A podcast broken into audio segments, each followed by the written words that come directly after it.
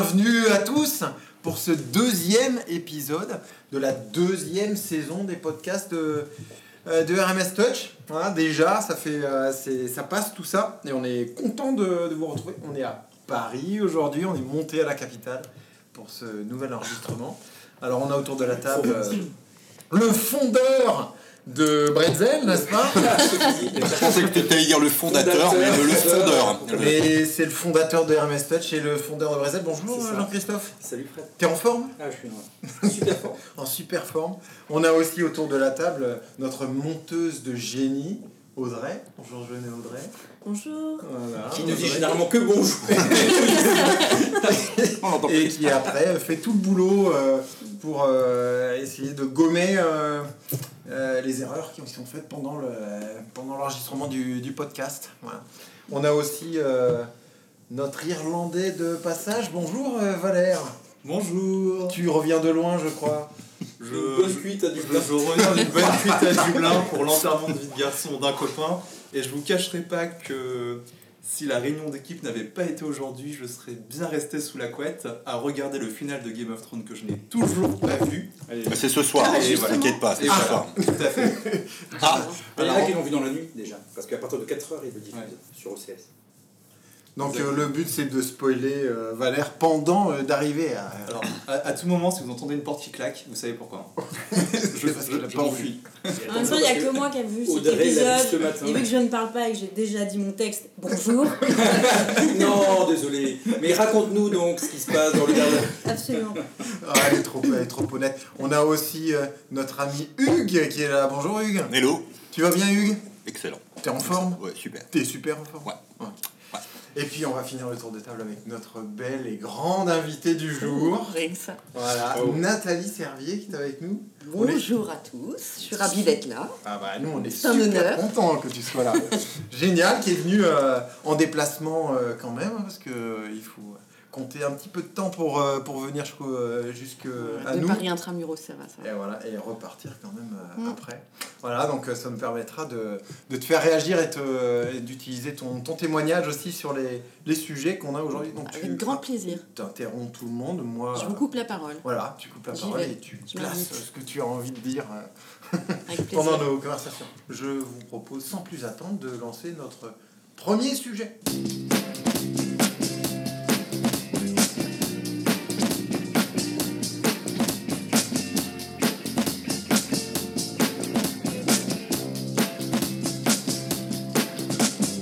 Euh, je vais pas vous parler d'une euh, start-up aujourd'hui, je vais vous parler de plusieurs start-up puisque euh, eh ben, je sors et je reviens de Vivatech qui était la, semaine dernière où j'ai vu pas mal de choses, où j'ai fait mon petit tour avec un regard vraiment RH parce qu'on peut faire des petits tours avec des regards de ce qu'on veut, ça parlait beaucoup de mobilité cette année. Qu'est-ce que je peux vous dire sur, sur Vivatech? Bah, Déjà qu'il y a quand même énormément de, choses à voir sur cette grand-messe des startups. C'était la quatrième euh, édition euh, cette année. Alors, euh, bon, déjà, moi, ce qui m'a un peu marqué, c'est quand même, puisqu'on réfléchit un peu travail ou emploi, c'est la quantité de robots qu'on peut voir à, à Vivatech. Je sais pas si vous avez vu des, images, mais là maintenant il y, en a, partout, il y en a à droite, il y en a à gauche. C'est sûr qu'on s'interroge quand même pas mal sur bah, l'utilisation qui sera faite sur ces robots. Là où on voyait des, des vidéos il y a quelques, quelques mois, peut-être quelques années de Boston Robotics, bah, maintenant on les voit vraiment sur place. On commence à, à se rendre compte qu'il y a des robots très évolués à la fois et puis aussi des robots euh, beaucoup plus basiques. Euh, bon, alors il y a Pepper qui est vraiment, euh, il était un peu relayé à l'arrière du salon euh, cette année, donc on voit que au bout de deux ans, un robot il est déjà presque. Euh, en fait, on en voit, on en voit plein. Donc ça c'était quand même une, une des tendances euh, qui m'a qui m'a marqué jusqu'à, j'ai quand même vu ce qui m'a marqué, un robot pour euh, cirer les godasses. hein. Ah, Voilà, c'est- Très utile. je me demandais l'utilité du bazar, mais euh, Mais il y en a toujours qui ont besoin de cirer les pompes hein, en même temps. c'est ça. Ouais, mais si c'est les robots qui le font dans l'entreprise, C'est bon, mon père, bon job. Euh, ça va plus aller à mon avis. Voilà. Après bon, En je suis allé. ça va permettre de faire un peu de ménage. Ah, ça pourrait, ouais, c'est Hein vrai, c'est vrai. Ah, C'est vrai qu'il y en a qui vont plus avoir beaucoup de boulot si on, on a des machines pour tirer les pompes. hein. Euh, voilà, et puis après, bah, j'ai fait un tour pour voir vraiment la HR Tech euh, à, Vivatech. Donc, bah, comme habituellement, je suis allé euh, sur le stand de, Manpower, parce qu'en général, c'est là qu'on voit euh, toutes les startups. Et puis, en fait, je me suis rendu compte que après avoir quitté le stand de Manpower, je vais chez Accor et j'en trouve, je vais chez Thales, j'en trouve d'autres. Et petit à petit, je me suis- rendu compte que toutes les boîtes qui étaient présentes, qui avaient vraiment des, des corners à Vivatech, quasiment toutes, enfin une, grande majorité, avaient des startups et Tech. Euh, Il y a une quantité de, de startups du, monde de la, de RH qui est quand même assez hallucinante. J'ai pas fait le comparatif par rapport à d'autres domaines, mais on voit vraiment que c'est un domaine où ça, ça pullule, ça, ça fourmille. Donc, euh, bon, euh, j'en retiendrai peut-être une qui m'a un petit peu plus marqué que les autres. C'est une startup, mais on en reparlera peut-être, qui s'appelle 50, qui sont des gens qui, ont, qui, font de- qui sont dans le domaine de, la, de la formation, mais ils ont un, un, un modèle qui est basé sur le nudge. Alors, on parlera peut-être, Ah, ouais. peut-être l'occasion ouais, de, parler du, du nudge. Donc ils étaient un petit peu, un petit peu décalés euh, par rapport à ce que, au discours que peuvent avoir d'autres euh, d'autres personnes. Le nudge appliqué au RH. Et ouais, et ouais, parce que le nudge, c'est beaucoup. Il y a des bouquins euh, très intéressants à lire sur le nudge. Il faut pas, faut pas croire que le nudge, il, il est utilisé que euh, pour. euh, Est-ce que tout le monde sait ce que c'est que le nudge dé- déjà C'est l'application des techniques euh, psychologiques. Par exemple, tu as un passage piéton, tu veux influencer le comportement de certaines personnes et tu vas gamifier éventuellement le passage pour les inciter à passer d'un côté plutôt qu'un autre, c'est ça? Ouais, Ouais, ou alors gamifier, gamifier le, le, le jet de déchets dans la poubelle. Euh, En fait, c'est de la, c'est de la manipulation. C'est de la manipulation, mais positive. La manipulation Voilà. positive. Exactement, c'est exactement ça. On a, on a quelquefois le- l'équivalent d'un. C'est le marquage au sol d'un, pour, les, pour le basket, euh, près d'une poubelle, Mm. pour donner envie. Mais c'est aussi la petite mouche dans le. Dans la les petite. Voilà, Voilà, exactement. c'est tout ça. Ouais. La poubelle qui parle au parc Astérix. Alors personnellement, j'aime pas la petite mouche, mais il y en a une avec un, un but de football que je préfère, tu vois, Ah, voilà. euh, dans l'urinoir. Ah, d'accord. Mais, euh, c'est effectivement ça le nudge, mais ça va plus loin. Et Le nudge, c'est vraiment l'applique le- au RH, ça? Alors, Ah bah en ouais, fait, le nudge, c'est une. Alors, je, je, je me suis pas préparé à parler du, du nudge, mais euh, c'est l'utilisation des biais cognitifs, Ouais. en fait, pour ancrer euh, des savoirs. Et ça, tu peux l'appliquer. Au départ, on pensait que ça se faisait plutôt euh, autour du code de la route et ce genre de choses, mais tu peux Donc utiliser. appliquer plutôt à la formation. Ouais, ouais, que tu peux utiliser à la formation. Et donc, eux, ils ont, ils ont des méthodes qui sont déjà extrêmement pratiques et euh, avec de l'utilisation des mini-actions, en fait. Donc, en fait, ils font que de la mini-action, ils ont que 10% de, de théorie. Derrière, ils font faire de la pratique. En fait, ils t'envoient de la pratique. Des choses assez courtes, assez rapides, mais plutôt régulières. Donc, je pense qu'ils ont compris quand même comment est-ce qu'on pouvait faire de la, Ça, de la on, formation. on en euh, a quelques-uns qui sont lancés a- sur les micros, sur learning, ouais. mais pas avec du nudge. euh, Non, voilà. euh, Là, il y a un, un, un positionnement qui est assez intéressant euh, avec l'utilisation du nudge. Je n'ai pas utilisé et, et testé leur, leur solution, mais voilà, si je devais en citer une parmi les, je sais pas, 30 que, que j'ai pu croiser là-bas, je citerais peut-être peut ces gens-là avec une, D'accord. une 50. fondatrice ouais, qui s'appelle 50, euh, une fondatrice qui est, qui est toute, euh, toute pétillante et hyper motivée. Donc c'est aussi euh, sympa de rencontrer des, comme ça, des fondateurs de, startups qui ont vraiment la, qui ont vraiment la pêche. Euh, et puis, d'une manière plus générale, on voit que la HR Tech, elle a quand même beaucoup de succès.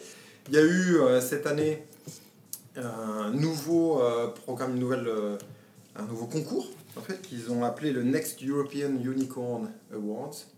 Euh, donc, c'est vraiment, ils essaient d'identifier la. Remarquez startup, quand même. hein, parce que- euh, et c'est Open Classroom qui a, qui a été Ah ouais élu euh, Next Unicorn. Euh, bon, qui sont des gens sans sont doute là, hein. beaucoup de gens qui, nous- qui les connaissent, hein, parce que maintenant ils en sont à leur xème levée. La dernière, elle était quand même à plus de 40 millions.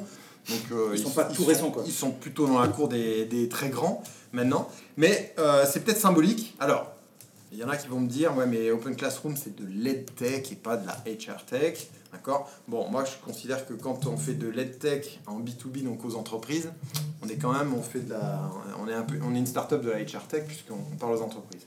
Souvent, l'EdTech, c'est plutôt pour le, le parti, enfin, on pense EdTech quand on pense plus aux particuliers ou aux étudiants, mais bon, je la classe quand même là-dedans, on est un peu dans, dans ces domaines-là, et je pense que c'est une, une tendance, il y en a une autre qui a été euh, récompensée, euh, qui s'appelle Payfit, qui a un logiciel qui est destiné au RH, qui fait plus de l'administration, en fait, sauf si je me trompe, et ils me corrigeront et nous enverront des commentaires sur le podcast s'ils veulent, mais donc qui est vraiment plus sur les processus administratifs euh, dans l'entreprise, qui elle aussi faisait partie des six, euh, six startups euh, primées.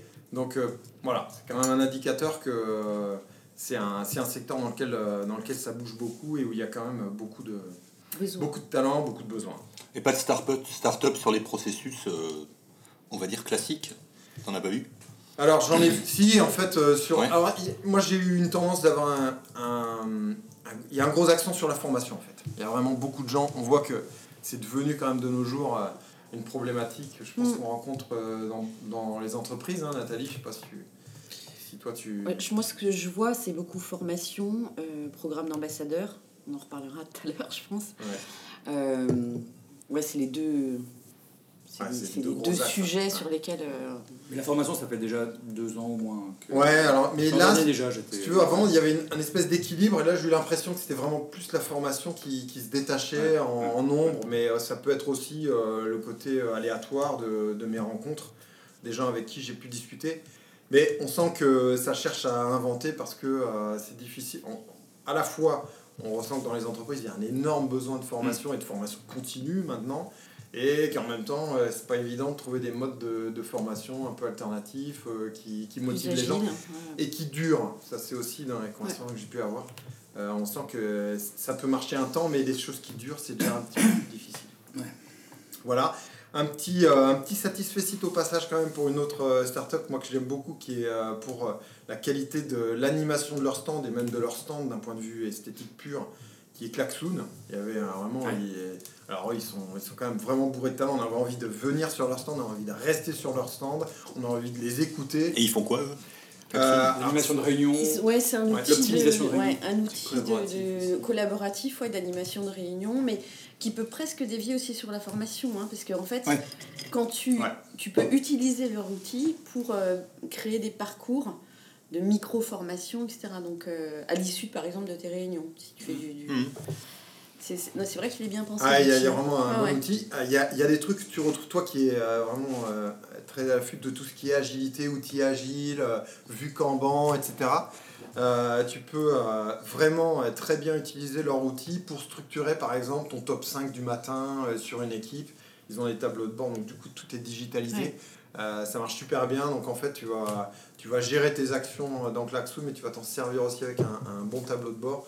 Moi j'ai retrouvé ce que j'ai connu dans l'entreprise euh, sur, comme ça sur des réunions top 5 de début de journée, euh, digitalisées sur, euh, sur l'interface en, SaaS, là, sur, euh, sur ce qu'ils proposent. Donc voilà, moi j'ai trouvé vraiment que c'était chouette, ils donnaient, ils donnaient envie, là aussi c'est euh, ils ont pris... euh, alors ils sont de Rennes, hein, euh, ce sont des Rennais, euh, cette startup-là, euh, moi qui avait aussi, ça sentait le talent euh, au mètre carré quand même, là. Donc voilà un petit peu mon, mon tour, euh, mon tour d'horizon. Et puis, si vous voulez en savoir plus, en connaître plus, bah, comme je dis toujours, on, a, on publie un annuaire hein, qui est en ligne sur, sur RMS News où on essaye d'avoir une liste complète et à jour. On va remettre une, on va faire une mise à jour bientôt parce que. Et je crois que tu as, rédigé un article aussi. Hein. Et vous pouvez trouver les, les détails effectivement de, de l'article sur, euh, sur RMS News qu'on a, qu'on a sorti euh, dans la foulée de, de l'événement. Et, euh, et puis voilà, si vous voulez découvrir plus de startups, allez voir l'annuaire qu'on a en ligne sur le site de, de RMS News. Jenny said when she was just five years old, there was nothing happening at all.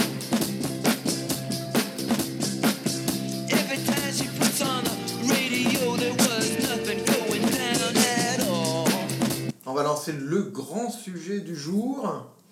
Valère, de quoi vas-tu nous parler? Aujourd'hui, je vais vous parler, mais nous allons surtout parler d'employé advocacy. Donc l'employé advocacy, euh, juste pour euh, remettre le contexte avant d'ouvrir euh, le débat à tous, et ben, c'est tout simplement la continuité des programmes ambassadeurs qui peuvent exister déjà depuis un certain nombre d'années dans les entreprises. C'est le prolongement logique, mais surtout online et de manière un peu, un peu plus industrialisée qu'on les connaissait auparavant. Euh, vous savez sûrement que dans chaque entreprise, il y a toujours eu, et normalement il y aura toujours, ce qu'on appelle des collaborateurs ambassadeurs. Donc c'est des collaborateurs qui vont naturellement, d'eux-mêmes, sans forcément qu'ils soient incités dans un premier temps, euh, à parler positivement de leur entreprise à l'extérieur de l'entreprise ou même à l'intérieur. Typiquement, vous avez tous connu quelqu'un lors d'un repas de famille, euh, d'un verre entre amis, qui vous explique que qu'il aime, son, qu'il aime son job, qu'il se sent bien dans sa boîte, qu'il a des projets sympathiques, qu'il est heureux de se lever le matin.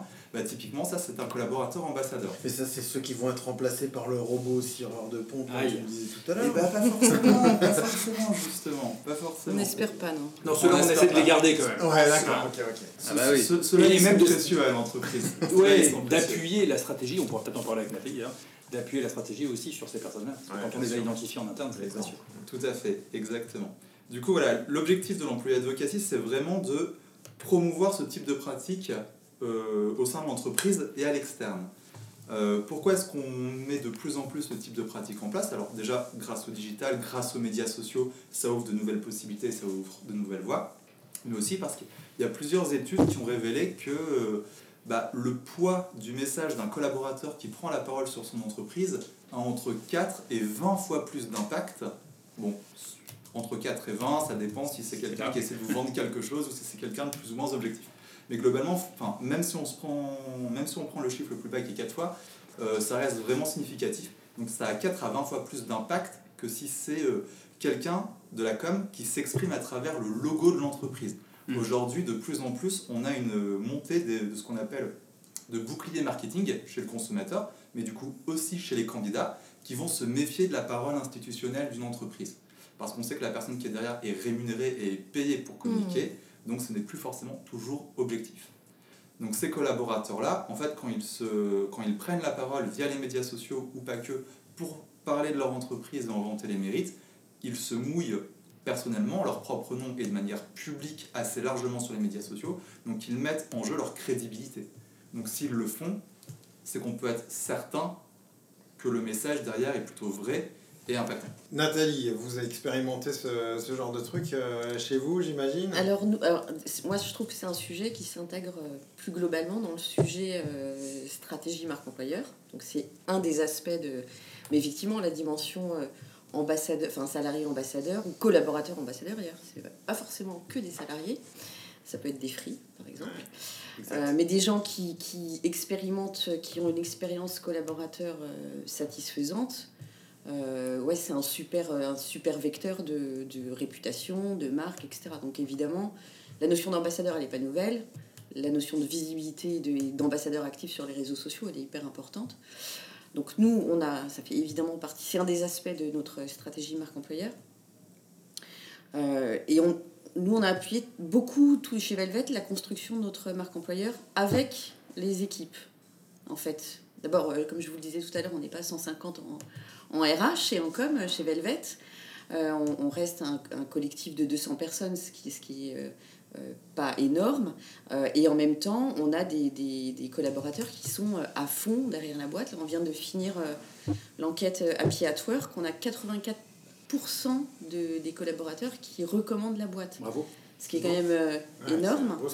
Euh, on est sur des moyennes à 50, 60. Ouais, donc 84%. On a l'année dernière, on était à 77%. Donc c'est c'est quand même. euh, on, on a une culture de l'intérieur et on, et on travaille aussi beaucoup sur l'expérience collaborateur.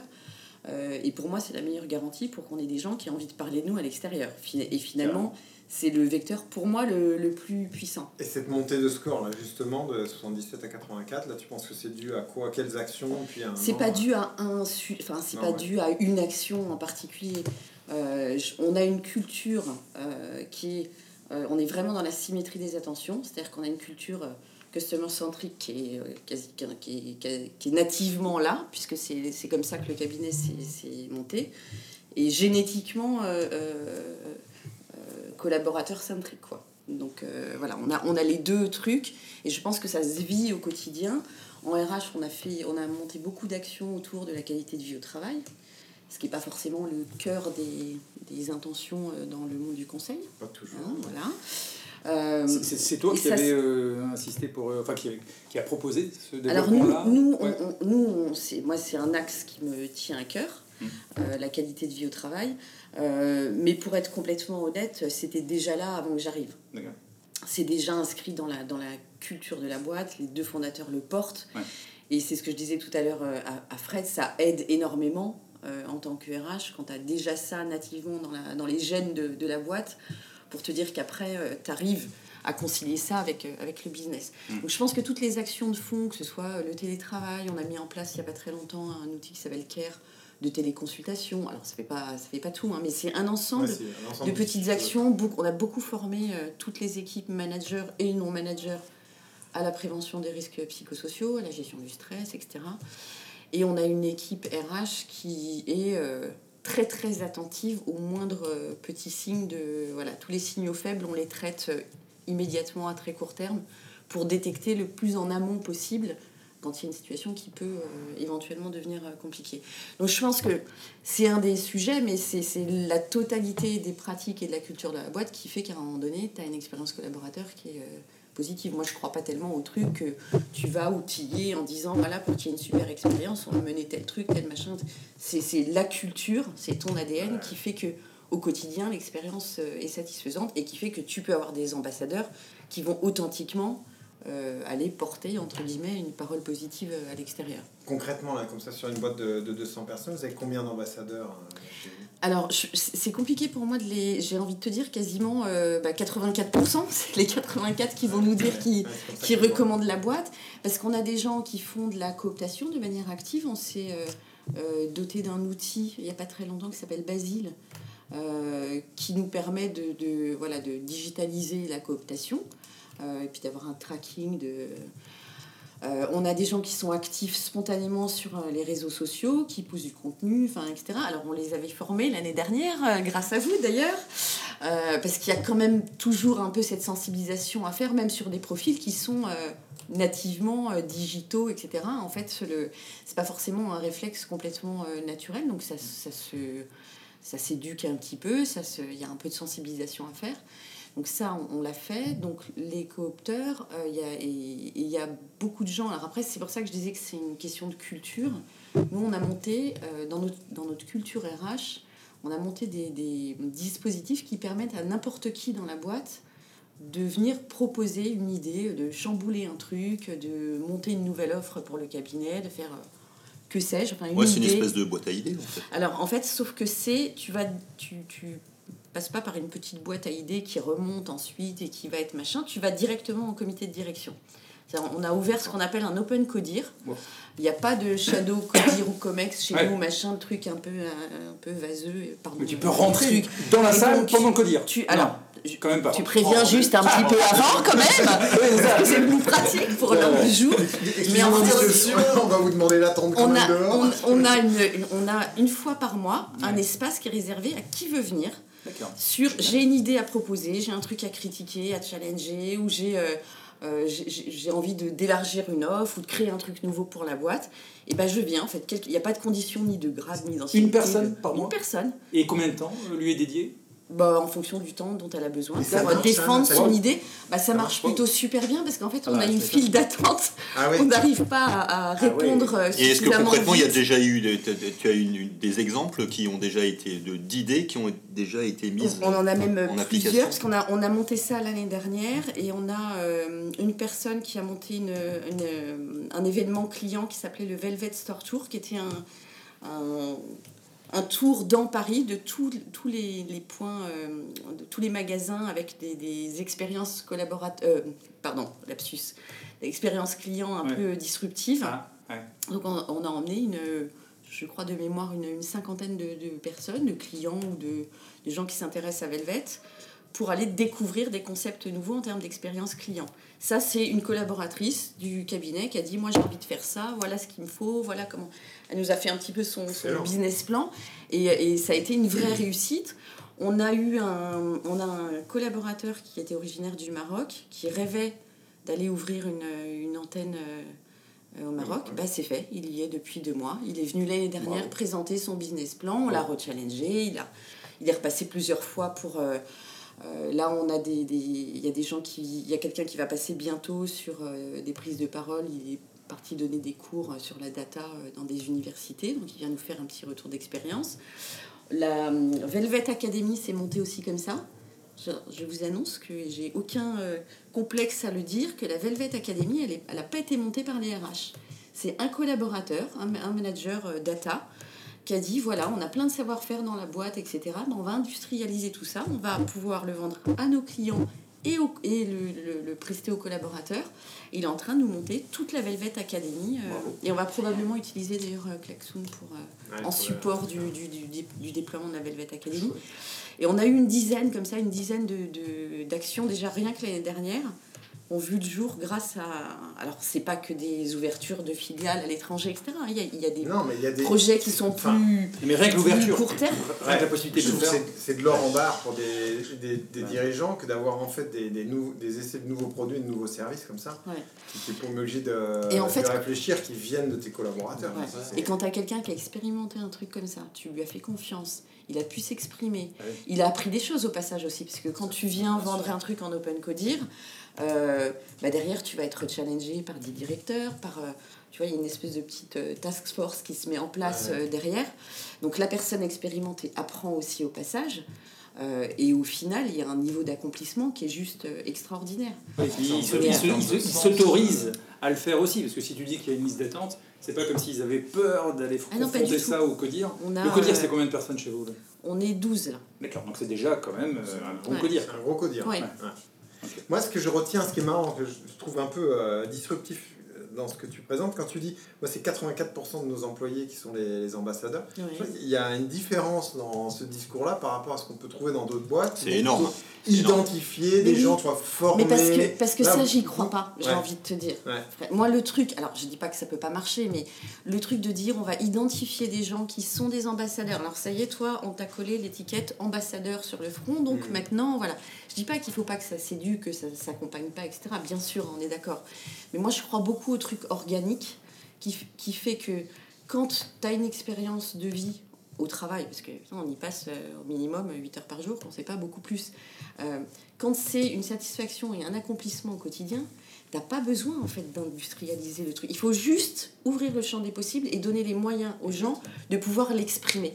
Quand tu as ouvert tous les trucs, par exemple, quand vous êtes venu les former, il y en a qui n'avaient pas exactement tous les codes, qui ne savaient pas comment faire, etc. Donc ça, ça débloque des choses. Mm. Finalement, moi je considère, hein, je dis c'est pas forcément une, une religion, mais que si tu as ouvert la capacité de, alors t'as pas besoin en fait de d'hyper industrialiser euh, cette démarche-là.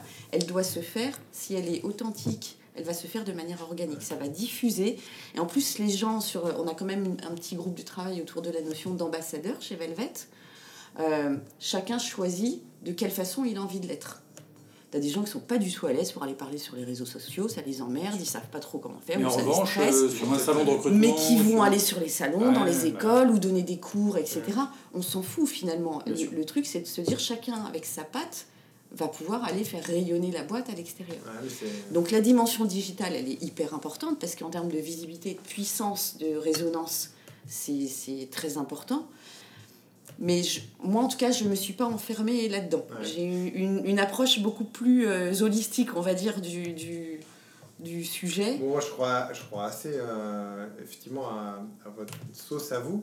Mais t'as t'as pas eu peur à un moment quand même de euh, laisser des gens quand même sur le bord de la route, entre guillemets, c'est-à-dire de pas forcément avoir les moyens, parce que quand tu dis ok, ça peut être tout le monde, tu peux avoir le risque de pas avoir les moyens de effectivement accompagner euh, tout le monde comme ça dans un rôle d'ambassadeur. Ça aurait été... Ah, tu Ça veux peut, dire être, ça peut être, je me mets à la place de quelqu'un qui réfléchit à avoir une approche comme ça, plus, plus organique, plus holistique, Ouais. comme tu dis. Alors, je À un te- moment, je- tu peux je- dire, mais je- j'ai je pas les pousse- moyens justement de le Ouais. faire pour tout le Je monde. pousse un petit peu le bouchon parce que la, la démarche, elle est quand même un tout petit peu structurée C'est vrai, ouais.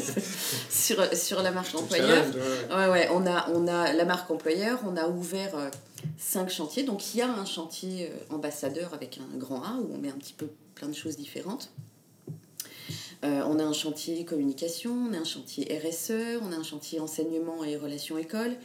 Donc, et, et finalement, sur la base du volontariat, moi j'ai ouvert tous ces chantiers euh, est venu s'y inscrire Chaque qui avait envie, qui avait des affinités sur le, sur- voilà. sujet, son expertise, et son, ses son envies, appétence, envies, ouais, son appétence en fait au sujet. Et des gens qui me disaient, moi j'ai jamais la RSE, le concept m'intéresse, j'ai des convictions perso sur un certain nombre de sujets, mais j'ai jamais, euh, je sais même pas par quel bout de la ficelle prendre le sujet. C'est pas grave en fait, on se met en petit groupe et on apprend et on, et on bâtit le truc ensemble de manière, euh, encore une fois, complètement organique en fait euh, dans C'est la une sorte boîte. de décloisonnement en fait des sujets euh, transversaux de l'entreprise en quelque Ouais. sorte déjà c'est peut-être je vais pas parler d'entreprise libérée ou quoi que ce soit, mais tu des gens en train d'ouvrir ces sujets-là à qui a envie au sein de la boîte Ouais. de travailler en mode projet et pas en fonction de la casquette professionnelle, du diplôme ou qui lui a été confié.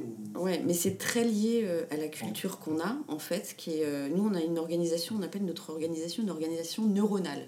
Pas entreprise libérée ou machin ou, ma- ou truc, enfin, après on, l'appelle- on appelle ça comme on veut, mais l'idée c'est vraiment de se dire que comme dans un réseau de neurones, tu te connectes là où ça fait une petite étincelle avec la, la- la petite cellule d'à côté. Euh, et et le, un des... Un des, des euh, des, des- comment dire, euh, je ne trouve plus mon mot, euh, l'essence, enfin, le carburant, voilà, le carburant de ça, c'est la- la notion d'appétence.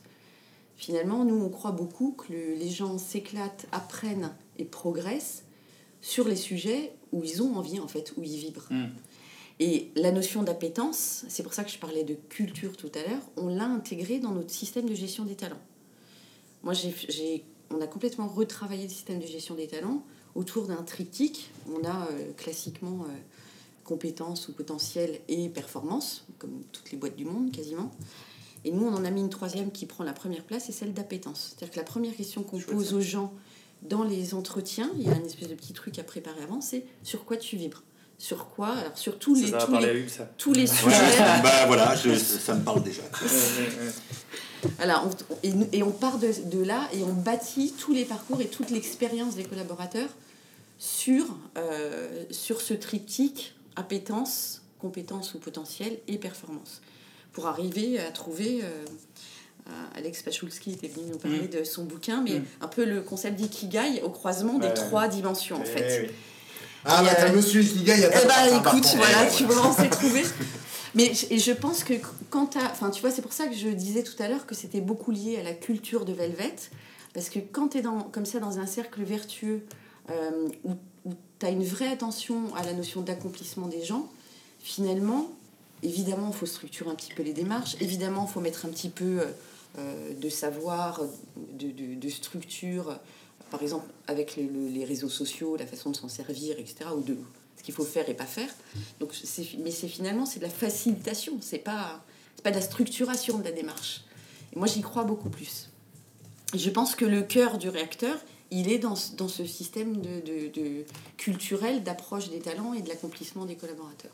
Bon, on te connaît un peu, ça m'étonne pas que tu tu t'y reconnaisses dans une boîte comme ça. Ah Je ouais, moi sens je suis, que, euh, je suis au paradis sur Terre. ton je suis, appétence je suis au paradis des DRH. Ah, voilà. Ton appétence, elle est bien nourrie euh, avec Absolument, des processus. ouais. euh, Et alors, Ouais. comment, comment- elle est identifiée? Elle est, elle est spontanément déclarée par euh, le ou la candidate lors de l'entretien? Euh, Les appétences? Oui.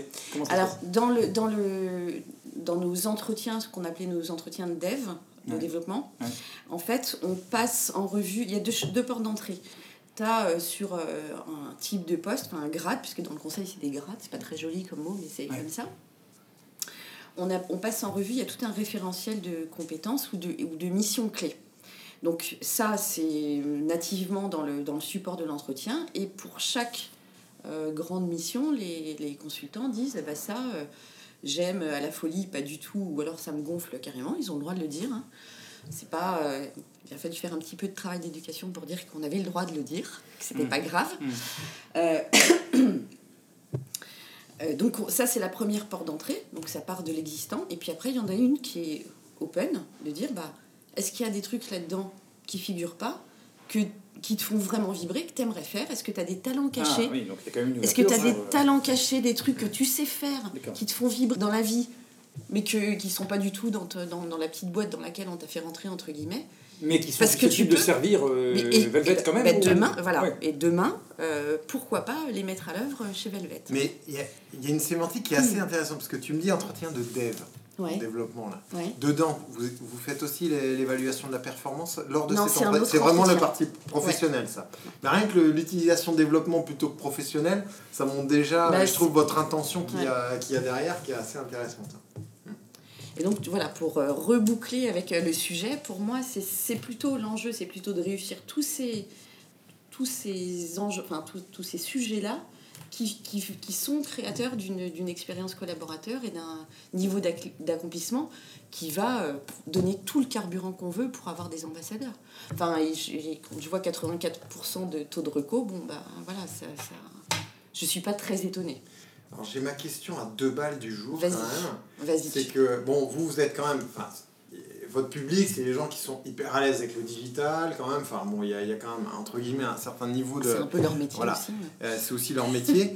Est-ce que, tu, est-ce que toi, est-ce qu'on peut transposer ça facilement à une entreprise industrielle où ça débite des planches de bois toute l'année euh, Enfin, est-ce, que, est-ce qu'on n'est pas sur un truc, entre guillemets, bobo parisien? Est-ce, que ça- Alors, ça- est-ce c'est qu'on peut appliquer les mêmes règles? C'est évidemment beaucoup plus simple quand tu es dans des métiers de prestation intellectuelle, etc., Ouais. que si tu es dans, sur une chaîne de production toute la journée. On est d'accord là-dessus.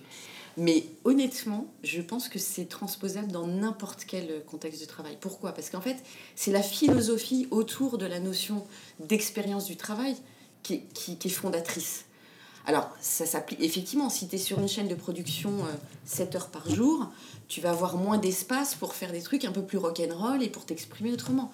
Mais pourquoi pas en fait? Fi- Finalement, tout part de la culture et des valeurs d'entreprise, finalement. Ouais. C'est S'il y pour a, y ça, il y a, y tout le reste. quoi. Si tu y a une culture forte, et c'est le cas de Velvet, et c'est pour ça que je disais que c'est un terrain de jeu fabuleux, De valeur d'autonomie, de valeur euh, d'audace, ce genre de choses. nous ce qu'on défend, c'est la notion d'accomplissement. C'est pas, tu vois, c'est pas que le bien-être au travail où on veut que les gens soient heureux et machin, etc. C'est important, mais c'est largement pas suffisant. Euh, et, et- et on a aussi une exigence en termes de, de- de- d'excellence, etc. hein. donc il y a une vraie. Mais ce qu'on veut, c'est que les gens soient bien en réalisant quelque chose. En fait, si tu es au Mm. boulot toute la journée et que tu fais un truc qui non seulement crée de la valeur pour la boîte, mais crée de la valeur aussi pour toi en tant qu'individu et que tu t'éclates, tu apprends des choses, bon, bah, j'ai envie de te dire, t'as fait. euh, On a à peu près gagné sa journée quand on a fait ça en fait. Bon, moi, je, je partage aussi euh, toi ce que tu dis, mais moi, j'ai un, peu un passé industriel. euh. Et moi, ce que j'ai trouvé, c'est que c'est un peu plus difficile, en fait, de, de convertir ta, ta- tes collaborateurs à justement à ce changement de culture qui est de, enfin, le côté lâche-toi, propose, etc. C'est un, dans un monde industriel, parfois, c'est un peu plus difficile, je pense, que sur une population Je suis euh, de Moi, prestations J'ai travaillé hein. plusieurs années dans l'industrie pharma. On avait un site de production d'ailleurs. Euh, et effectivement, tu as des contraintes qui sont plus importantes. Mais si tu ouvres la possibilité à n'importe quel collaborateur dans la boîte de rechallenger le modèle, de re- de rechallenger la façon de travailler, même un mec qui a fait ses 7 heures sur sa ligne de production, je suis sûre que s'il a Ouais, vraiment un truc à raconter et qu'on l'autorise à le faire, il va prendre le temps et il va être content de le faire. Moi, c'est une de mes convictions de RH après euh, mais c'est mais t'as raison aussi c'est beaucoup plus demande, compliqué ouais, à un faire petit peu vivre plus d'énergie peut-être, Ah, mais je c'est que pas pour ça qu'il faut baisser mais c'est pas c'est pas euh. impossible Ouais. c'est pas incompatible Valère, toi, dans, dans ceux que tu as pu euh, rencontrer, euh, quand tu les formes, parce que tu formes quand même tout le monde souvent sur les, justement sur la, marque employeur d'une manière générale et puis les programmes ambassadeurs, euh, ça ressemble à ce que, à ce que Nathalie euh, décrit, ce que tu as pu voir ou- Alors, tout- toutes les boîtes n'ont pas, on va dire, un environnement aussi euh, plaisant. Je veux dire, dans le Mm. sens où, euh, moi, ce que, ce que j'ai vraiment retenu de ce que tu, ce que tu nous as raconté, c'est la capacité à l'entreprise de créer l'environnement propice au développement professionnel à la fois de chacun et en même temps à créer ce terreau d'ambassadorat naturel en Mm. fait. Souvent, la démarche elle est plutôt inversée. C'est j'ai ma culture actuelle qui ne changera pas parce que celle-ci je ne la remets pas en question et je ne veux pas forcément la faire évoluer, mais je cherche des ambassadeurs qui sont euh, bah, qui sont euh, qui, euh, qui s'y retrouvent sur cette culture en fin Ouais. de compte pour justement en faire la promotion et plutôt convertir de nouvelles personnes et attirer Mm. des talents qui correspondent à cette culture. Donc c'est pas forcément exactement, euh, exactement la même démarche. Ouais, Mais- même ce que tu décris, c'est quand même assez descendant comme processus, exactement. alors que toi, c'est vraiment montant, c'est ça de... ça se reconnaît d'ailleurs souvent parce que euh, sur, les, euh, sur les formations marque employeur, souvent on vient me voir et on me dit euh, alors on a, une, on a une plaquette marque employeur, souvent au niveau groupe par exemple, et en fait cette plaquette j'aimerais bien la transposer dans ma branche ou j'aimerais bien la transposer dans mon service ou dans mon environnement proche, mais elle nous paraît un peu floue, on ne sait pas exactement ce qu'il y a derrière chaque valeur, derrière chaque pilier et ainsi de suite, et comment est-ce qu'on peut aller retrouver tout ça? Et c'est pas la bonne démarche en fin de compte, c'est plutôt faire remonter ces valeurs, faire remonter euh, ces artefacts RH, les Mm. croyances, tout ça, pour derrière aller en faire la promotion. Ouais. Et c'est dans le sens que ça se fait. Donc c'est toujours un peu plus compliqué. Mais souvent, quand ils le comprennent, ils refont ce travail inverse et ils essaient de trouver Ouais. justement une juste. euh, Ça vient un peu euh, secouer le, le shaker de la culture. ex- euh, Exactement. Et pour être Exactement. transparente, sur, chez Velvet, on est un peu à la bourre sur la formalisation et la, tu vois, le- le- la partie visibilité de la marque employeur. Ouais. Moi, j'ai mis la priorité. euh, Quand tu dis visibilité sur le, sur le site, sur la partie communication. Et, et- ouais, et- et ouais. le, en, en supposant que ça allait finir par. Donc, on est maintenant. sur le euh, branding euh, voilà. visible. Sur la partie visible de, de Ouais. l'iceberg, on est en train d'y travailler, mais c'est pas la priorité numéro un que, que j'ai mis sur, la, sur le sujet marque employeur. Après, il faut vous dire comme un truc pour être complètement euh, honnête aussi, c'est plus facile à faire dans une boîte de 200 personnes Oui. que dans un groupe de 20 000. Bien sûr, On est d'accord. C'est, euh, donc euh, voilà, c'est aussi possible parce que on est sur un, dans un environnement qui, qui, a, qui a taille humaine. et Bah, qui Bah, disons que le lâcher prise euh, que vous, vous avez pratiqué sur 200, euh, il est plus facile, je pense, que dans un groupe qui en a 20 000. quoi. Ouais. Et dans une Bah, entreprise en croissance, du coup. Voilà, c'est surtout quand c'est nativement dans la culture. Euh, alors que si ça l'est pas au départ, le réinjecter, c'est ça doit être quand même beaucoup plus Que- que- compliqué. quelle est l'exemplarité euh, des dirigeants? Parce qu'ils sont plusieurs les dirigeants. hein. Il y a deux cofondateurs. deux cofondateurs. Ouais. Est-ce que, Un homme et euh, une femme, donc on est la parité Ah parfaite. Est-ce qu'en termes d'exemplarité, tu les trouves bien justement? Est-ce qu'ils euh, ils sont là pour driver et montrer l'exemple et, euh, Comment ils se situent dans, enfin, parce que on, on le sait, alors quelle que soit la taille de l'entreprise, mais quand les, les leaders euh, naturels de l'entreprise Ouais. sont eux-mêmes exemplaires, forcément il y a, il y a un suivi qui se fait plus naturellement. Mais c'est justement pour ça que je disais tout à l'heure que moi j'ai un terrain de jeu fabuleux. Parce qu'en fait, j'ai pas eu à, Ouais. à faire du forcing Ouais. pour amener ça dans l'entreprise, pour essayer de convaincre. Ils étaient déjà tellement pétris de cette approche-là, avec plus la difficulté de dire bon bah ok mais comment on le fait vivre en Ouais, fait? Comment on le met en ça. musique? Finalement l'enjeu c'était surtout ça parce que eux avaient déjà ça euh, c'était déjà viscéralement installé euh, dans, dans la culture de la boîte mais avec pas toujours la bonne façon de s'y prendre ou les- la, la- Il y avait la partition, mais il n'y avait pas encore le chef d'orchestre. Absolument, voilà. Donc, euh, c'est donc euh, du coup, donc, de ce point de vue-là, moi, j'ai pas du tout eu à batailler. C'est plutôt euh, très simple. Et c'est vrai que c'est des facteurs largement favorisants. Enfin, moi, je fais partie des gens qui sont convaincus que la culture, la dimension culturelle et le sens que tu donnes à un collectif de travail, ça fait euh, plus de la moitié du boulot, en fait. Le reste, c'est quasiment des contingences et tu... Sinon, tu te bats à contre-courant, en fait. Ouais, ça, c'est beaucoup plus pas. pénible euh, au quotidien. D'ailleurs, Voilà. d'ailleurs, pourquoi Velvet? Alors, il y a, il y a une petite histoire. euh, Alors, évidemment, il y a une petite inspiration du groupe. euh, Velvet Underground. voilà, Je- Velvet ouais. Underground. Et puis, il y a aussi les- le, le- le- le- la double approche Velvet, le, le côté velours, euh, très soft, etc., accompagnement. euh, et puis, le côté un peu plus rock'n'roll. euh, voilà. Et on retrouve les deux. euh.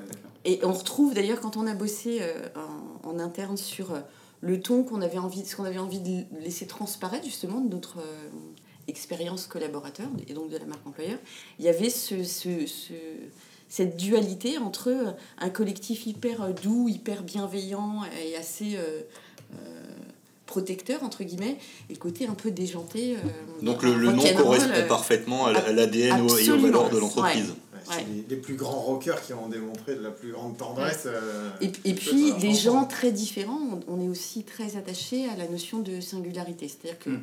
on- je, je- moi, j'allais écrit, là, bientôt, ça va sortir, parce que j'ai fini d'écrire. Mais, mais euh, euh, c'est vraiment un truc auquel on, on- auquel on tient euh, de, de manière euh, très hum, insistante, où chacun a droit à sa, à sa singularité. Donc, chacun est puissamment, euh, enfin, euh, nativement et, et authentiquement singulier. Il a le droit de rester, euh, on se fout de savoir si quelqu'un vient avec une crête sur la tête, etc., du moment qu'il fait bien son job et qui participe au collectif et qui reste bienveillant avec le reste du collectif. Donc il y a une exigence professionnelle, évidemment. La crête, pour aller faire du conseil, c'est pas toujours complètement simple, mais bon, Ça pourquoi dépend pas? qui? Ça dépend chez qui? Mais bon, bref, chacun a le droit d'être éminemment différent de son voisin dès lors qu'il est, euh, euh, euh, qu'il s'intègre dans un collectif et que c'est pas juste, euh, voilà, un, Est-ce qu'on- on a évoqué, je crois pas, la- l'activité de Velvet et, et peut-être le marché, les, les concurrents Parce que je crois que tu m'avais dit que c'était une société qui, qui était sur euh, une niche quand même et qui avait. ou- enfin, c'est un modèle de hybride. Ouais, ouais. c'est un modèle hybride en fait, euh, Velvet, parce que c'est un cabinet de conseil qui fait euh, du conseil en stratégie marketing, donc Mhm. expert de, de la transformation de l'expérience client. donc avec un vrai savoir-faire autour de, de, de la stratégie marketing, de la mise en musique euh, euh, de tout ça. Mais on n'a pas juste des, des consultants, on a des consultants qui vont faire du conseil en marketing, plutôt transfo, etc. Mais on a une équipe qui fait de la data. On a une équipe euh, de créa avec une agence et des, et créatifs. Ouais. On a une, une équipe qui s'appelait avant Marketing Automation, donc plutôt avec des, des, des profils tech euh, et CRM. Donc entre l'agence, le marketing, En- le SN, En fait, le- c'est pas entre, ouais, c'est une hybridation de, Ouais. de Ouais, vous puisque nous on a une la stratégie de marketing et puis après vous avez élargi un peu le En cercle. fait, euh, on prend, on, on- on appréhende le sujet de l'expérience client et ou la transfo d'expérience client de manière euh, globale. Ouais. Et une fois qu'on a déterminé avec nos clients euh, quel est leur besoin, on monte des équipages euh, de, de- de- d'experts qui viennent de telle ou telle équipe. Donc c'est toujours des, des, des équipes projets hybridées en fait. Donc c'est pour ça aussi qu'on a une, une culture très transverse, etc. Notre organisation neuronale, elle vient de là aussi. Puisqu'on ne peut pas fonctionner en silo. Sinon, Et les clients ça- sont tout secteur euh, Ouais. Il n'y a est- pas une particularité il y a pas une, Non, on travaille dans la, avec la pharma, dans le retail, dans, le, dans l'industrie. euh, Et du coup, pas de réel concurrent qui soit aligné sur a l'ensemble on- du champ. on- euh, voilà, sur ouais. l'ensemble du champ, il n'y en, a- Non, il y en a pas beaucoup. Ouais. On a des gros concurrents sur euh, Sur certaines activités, euh, mais des concurrents, enfin des, des, des modèles de cabinet comme ça, il n'y en a pas. Parce que les candidats que vous attirez, du coup, c'est des candidats qui ont tendance à postuler chez d'autres ou pas Ah bah forcément oui. juste. Oui, non, mais chez d'autres. Mais, mais je veux dire, Parce a- qu'on y est a- sur des métiers qui sont quand même Ouais, un tout c'est- petit il y a de la recherchés. volatilité. Non, mais Ouais. est-ce Ouais. qu'il y a une structure ou deux, trois structures, je sais pas qui, euh, avec vous, se disputent les mêmes Ou est-ce que pour le coup, tu Sur peux avoir à la fois quelqu'un qui irait, je dis n'importe quoi, chez Alten, un autre qui irait chez David Consulting, un autre qui irait, je sais pas.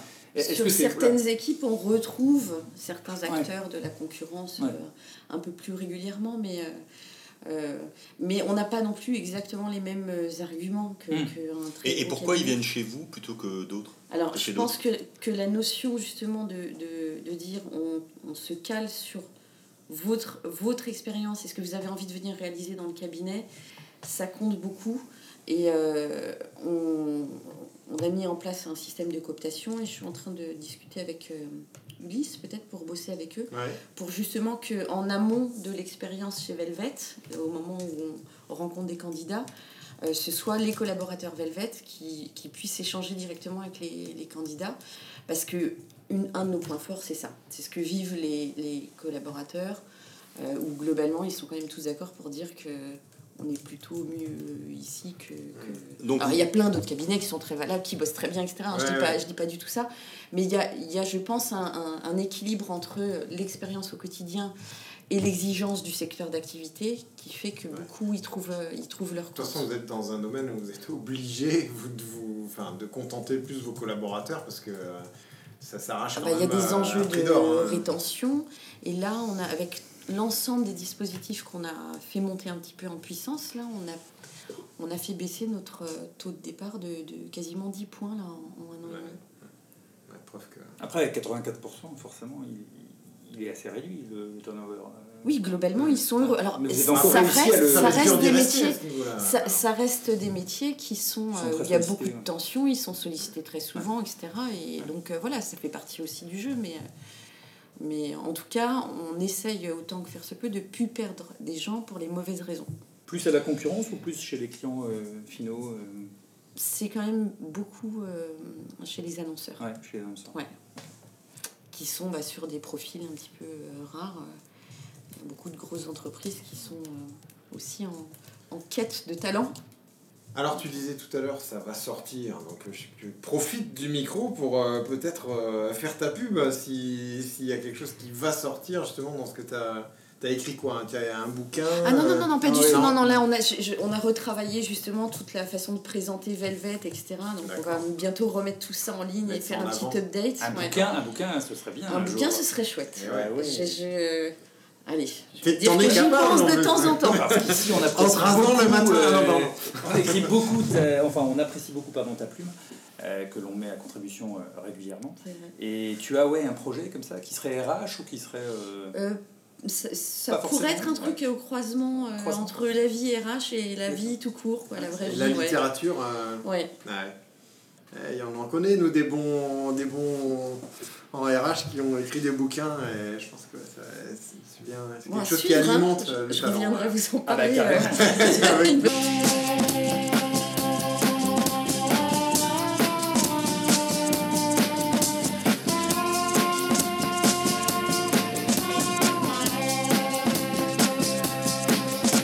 Valère, je crois que tu as quelques petits coups Et ben, à je, nous donner.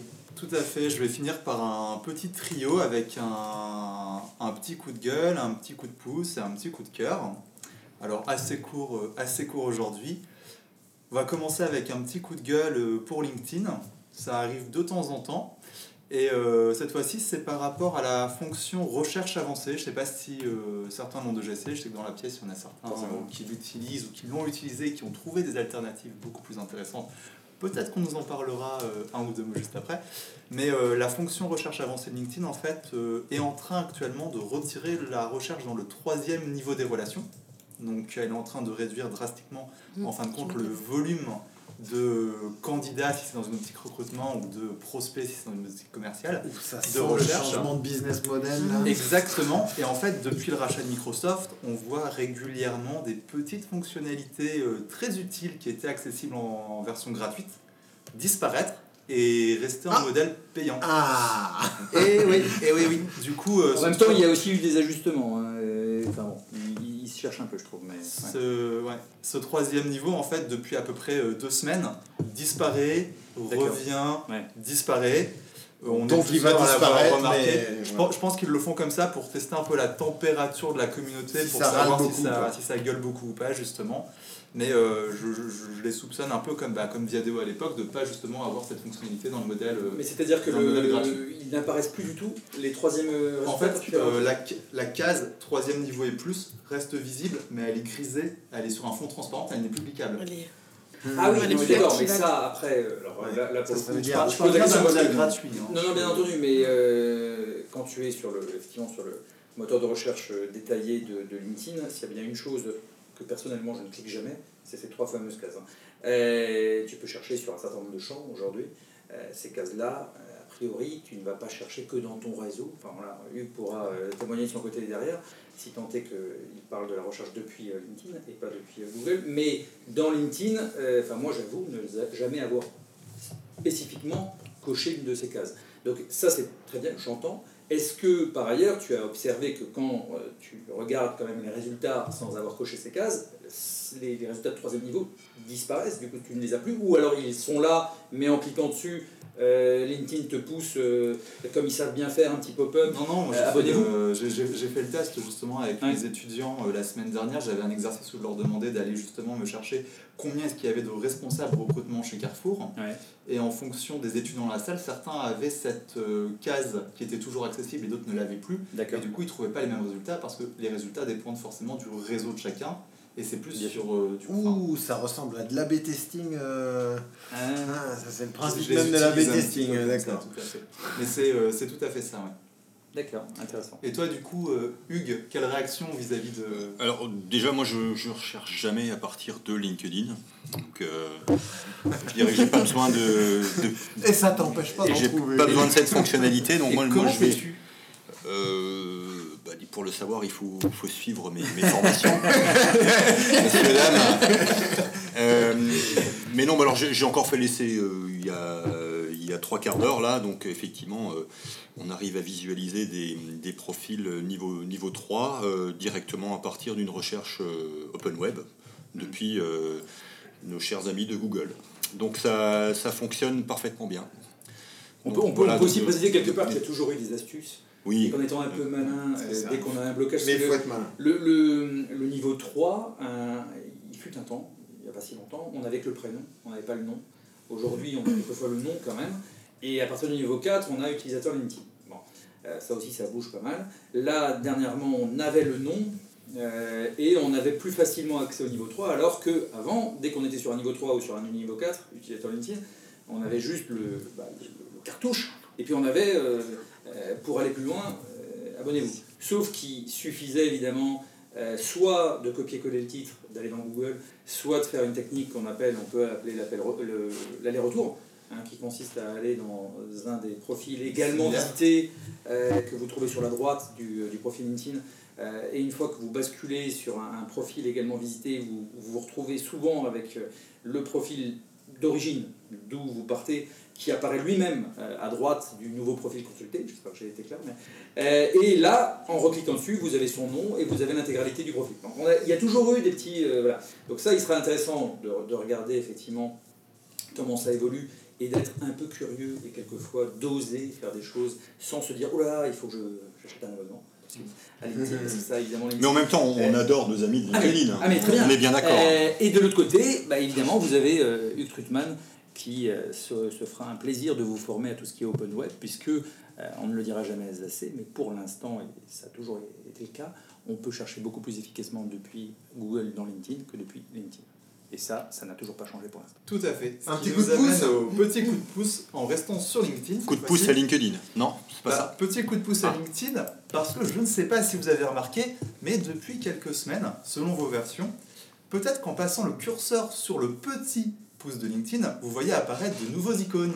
Ah non. Un petit peu comme sur Facebook, qui, a- qui allait au-dessus du like. Donc LinkedIn a implémenté euh, de nouveaux boutons. C'est la. Facebookisation de, de LinkedIn. euh, Exactement. ouais. Alors, il y a un petit, euh, il y a un applaudissement vert pour Ouais, dire ouais, bravo. ouais, ouais, ouais. Il y a un cœur rouge pour dire j'adore. Il y a une ampoule jaune pour dire instructif. Hmm, Il y a aussi euh, hein. je- je déteste, ça Et- existe ou Et euh, bah non, bah non, Non, bah ça existe pas. non. Et le, der- et le- Ah, et le dernier, c'est un. Le dernier, c'est un bonhomme violet qui se gratte le menton pour dire Hum, c'est c'est curieux tout ça. Ok. Donc en effet, hein, c'est tout à fait ça. C'est euh, LinkedIn qui se cale de plus en plus sur les modes de partage de, de Facebook. Alors on est d'accord, on n'est pas d'accord, on aime bien, on n'aime pas. Euh, moi, ce que j'en retiens, c'est que LinkedIn donne juste quatre nouvelles opportunités de cliquer sur un bouton vis-à-vis de ses propres émotions. Donc du coup, joue beaucoup l'aspect émotionnel sur les posts et, euh, et les partages sur la plateforme. Et que c'est surtout quatre raisons supplémentaires de partager le contenu de quelqu'un. Parce que on ne le rappellera jamais assez, mais quand on like quelque chose, en réalité, on le partage. Voilà.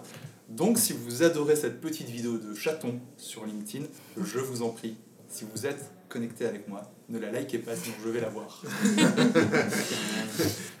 Même avec le menton qu'on se gratte. hein. Mais pareil, ouais, parce que je la verrai quand même. C'est tout de même un partage. Tout à fait. Bon bah Valère, on- je vois que tu es en pleine forme maintenant. Hein ça, ça va mieux, ça va mieux. Mais faut pas le dire, mais il y, avait eu, il y a eu un petit En revanche, les pintes de Guinness, on peut les partager sur LinkedIn avec Valère. Il n'y verra absolument aucun inconvénient. Exactement. Je vais me racheter une réputation. Voilà, alors avant de repartir en Irlande, t'as peut-être un, J'ai un, un- petit coup de cœur. Un petit coup de cœur, tout à fait. Donc je ne sais pas si vous connaissez le Cercle des recruteurs disparus. C'est un collectif qui a été créé il y a plusieurs mois par Anna Valli, David Sankar et Jérémy Abramovski. Et en fait, c'est un collectif qui prône euh, l'open source dans le sourcing et le recrutement. Donc là, récemment, ils ont créé un site web où ils mettent à disposition un grand nombre de ressources. En fait, ils sont allés récupérer euh, à la fois euh, des articles de plusieurs médias différents, intéressants, aussi bien sur l'identification des bonnes personnes, sur la, pour le fait de générer des candidatures, enfin sur plein de sujets. Il y a une mind map d'ailleurs qui est euh, super géniale par Morgan Conrad qui montre tous les moyens d'aller sourcer sans LinkedIn. Donc je vous la recommande vivement, elle est, elle est très intéressante. Il y a aussi des CSE à disposition. Enfin, L'objectif c'est vraiment de, de partager. Je les ai testés, ça marche bien. Tu les as testés Ouais. Ouais, super. Bah moi j'avoue que je les ai pas testés, mais euh, bah, c'est c'est super Si d'avoir. Hugues ton- dit que ça Merci marche bien, c'est que ça doit sacrément bien marcher. C'est que ça doit bien marcher. Voilà. Donc euh, on peut proposer, on peut proposer des blogs, on peut proposer des personnes à suivre. Et l'idée voilà, c'est d'avoir vraiment une banque d'informations ouverte à tous pour euh, bah, euh, promouvoir l'amélioration des bonnes pratiques de sourcing et de recrutement. Ok. Voilà, super, bah merci Valère. Merci à tous d'avoir euh, été Nathalie. là. Merci, un grand merci agréable. Nathalie d'avoir été euh, Mhm. parmi nous. Et puis, Tu euh, reviens quand tu veux. Voilà. Mais je n'y manquerai pas. Ça fait, euh, ça fait vraiment Avec bien mon d'avoir. prochain bouquin. Voilà. Exactement. On même venir à Strasbourg si tu veux. Ah bah, Parce que de temps en temps, on enregistre sur Strasbourg aussi, évidemment. C'est chouette d'avoir des, des témoignages de gens qui euh, voilà, vivent ça euh, sur le terrain et, euh, et au quotidien. Voilà, on vous rappelle qu'on est disponible sur SoundCloud, sur, euh, sur iTunes Et puis on vous donne euh, rendez-vous pour le, le prochain épisode. À bientôt, À ciao ciao. Ciao. Bye bye. Salut